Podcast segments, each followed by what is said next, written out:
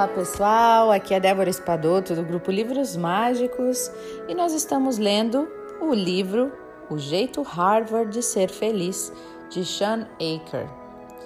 E hoje nós vamos dar sequência, nós ainda estamos no primeiro princípio, que é o benefício da felicidade.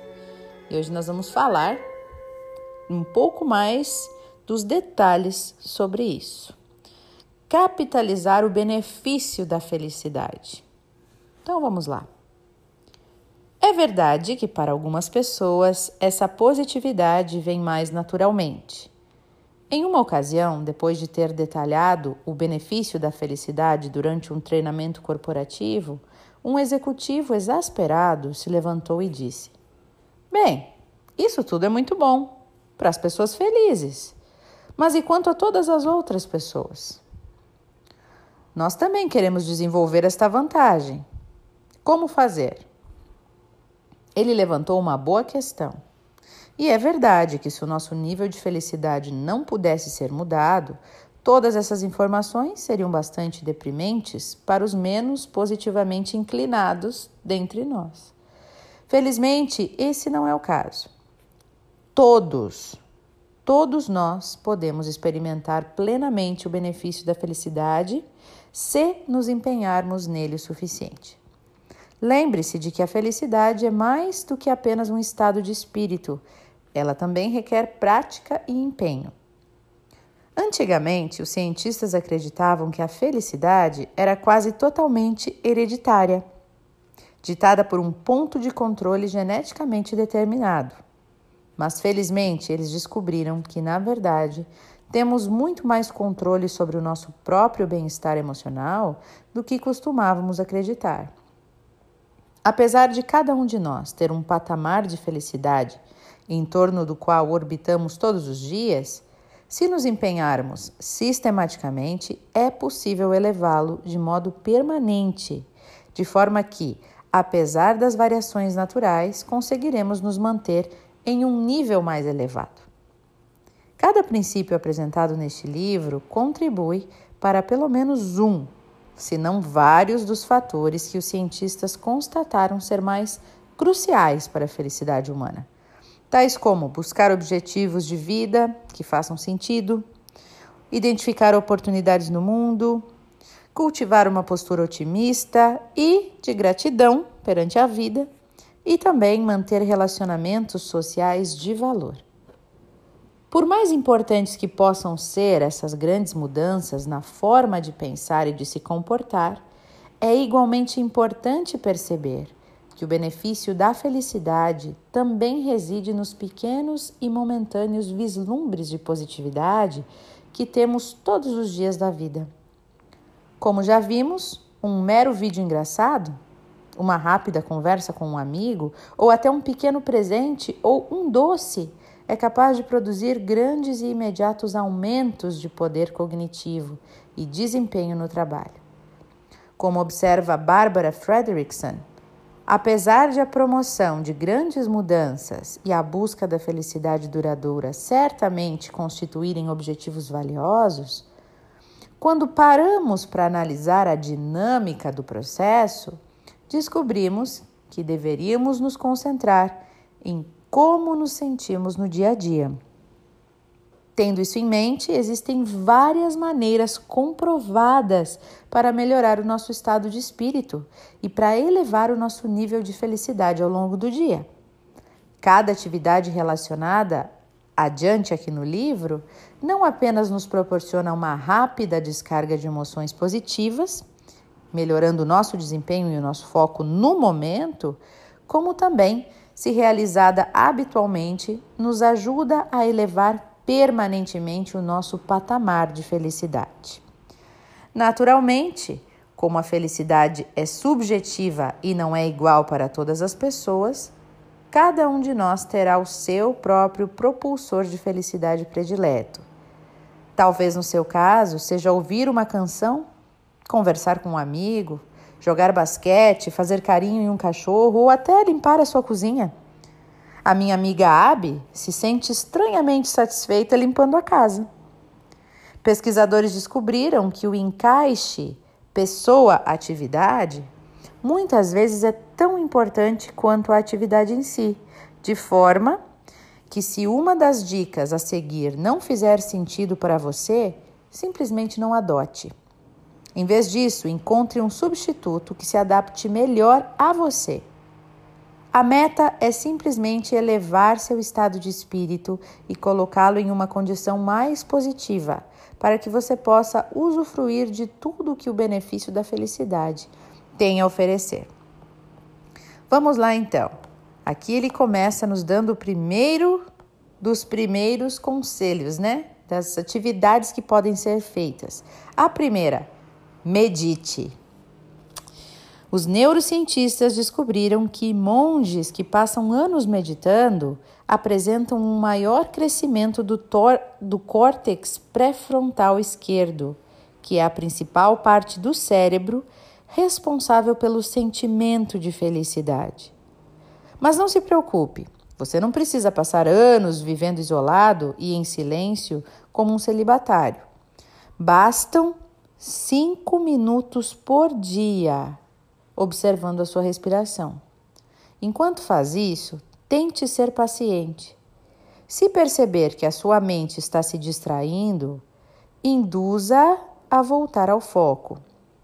A meditação requer prática, mas é uma das intervenções mais poderosas para atingir a felicidade. Estudos demonstram que nos minutos que se seguem à meditação, vivenciamos sentimentos de calma e de contentamento bem como uma maior conscientização e empatia. E pesquisas chegam a demonstrar que meditar regularmente pode reconfigurar permanentemente o cérebro para elevar os níveis de felicidade, para também reduzir o estresse e até melhorar o sistema imunológico. Outra dica: encontre algo pelo qual aguardar com expectativa.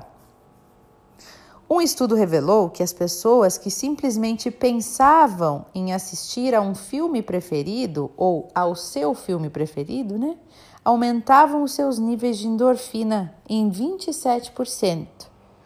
Muitas vezes, a parte mais agradável de uma atividade é esperar por ela. Se você não puder tirar férias hoje mesmo ou não puder sair com os amigos esta noite, anote algo no, no calendário mesmo se for para daqui um mês ou daqui a um ano. Então, sempre que precisar de uma descarga de felicidade, basta se lembrar do evento que está por vir. Antecipar recompensas no futuro pode acionar os centros de prazer do seu cérebro, tanto quanto a própria recompensa. Próxima dica: adote gestos conscientes de bondade. Inúmeras pesquisas empíricas, inclusive um estudo com mais de duas mil pessoas, demonstraram que atos de altruísmo, que é a generosidade voltada tanto a amigos quanto a estranhos, reduzem o estresse e contribuem para uma melhor saúde mental. Sonja Lyubomirsky, desculpa, não sei pronunciar aqui. Ela é, esse é o nome dela, Sonja Lyubomirsky. Ela é uma destacada pesquisadora e autora da ciência da felicidade. E ela descobriu que pessoas que realizaram cinco atos de gentileza no decorrer de um dia relataram se sentir muito mais felizes do que um grupo de controle e que o sentimento se perpetua por muitos dias após a realização das gentilezas muito tempo depois de realizá-los. Para tentar fazer isso, escolha um dia da semana e comprometa-se a realizar cinco atos de gentileza. Mas, se quiser colher os benefícios psicológicos, certifique-se de realizar estes atos deliberada e conscientemente. Você não pode simplesmente lembrar o que fez nas últimas 24 horas e declarar posteriormente que eles foram atos de gentileza. Ah, é mesmo, eu abri a porta para aquele homem que estava saindo do banco. Foi gentil da minha parte. E também não precisa ser nada grandioso. Um dos seus atos, um dos meus atos preferidos é pagar o pedágio para o carro atrás de mim na estrada. Em minha opinião, vale muito a pena pagar 2 dólares a mais para combater os efeitos negativos do estresse provocado pelo trânsito. Olha aí, pessoal, aqui eu vou parar o nosso áudio de hoje, né? Porque é exatamente essa parte do livro que motivou a doutora Luciana Ribeiro a pagar o pedágio de alguém e a, desencadeou essa corrente do bem, né? Que o senhor que ela pagou, no fim, pagou para outro casal que vinha da Bahia, estava desempregado e acabou até arrumando emprego para ele, né? Para esse casal. Então, é, a partir do vídeo dela, que viralizou no, no Facebook, foi que eu a conheci.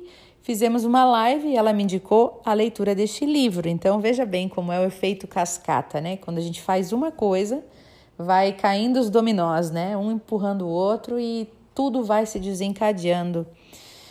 Tem mais vários. É, é, várias dicas, vários conselhos, várias atividades que promovem a felicidade, né, que expandem a felicidade. Mas eu vou parar por aqui. Até porque a gente fez a, recentemente, há uns dias atrás, nós fizemos os 10 dias de gentileza, né? Todo dia fazendo uma gentileza. E agora, trazendo essa, esse estudo, né, comprovando que os atos de gentileza nos fazem mais felizes. Então, eu fico ainda mais contente de ter feito, né, essa, de ter incentivado as pessoas a fazerem esses atos de gentileza. Mesmo que o desafio já passou, você pode começar hoje, né? Faça por 10 dias, para que em 10 dias você sinta esse prazer de fazer uma bondade, uma gentileza para alguém e você tenha vontade de fazer mais né? E assim a gente vai aos pouquinhos modificando o mundo, pelo menos modificando o nosso mundo, né? Então tá aí, as dicas do dia de hoje para promover a nossa felicidade é praticar gestos conscientes de bondade, que é a questão da gentileza, é encontrar alguma coisa que você possa ficar esperando, né? Já planejar suas férias com antecedência, por exemplo, e meditar. Pelo menos cinco minutinhos por dia. Se você quiser, neste período eu estou fazendo lives no Instagram às 9 horas da manhã e a gente faz esse momento de silenciar. Então, é, você pode me encontrar pelo Débora com h.espadoto, dois T's, lá no Instagram. Um beijo no seu coração, espero que você esteja gostando deste livro e até o nosso próximo áudio. Tenha uma ótima reflexão e um bom dia.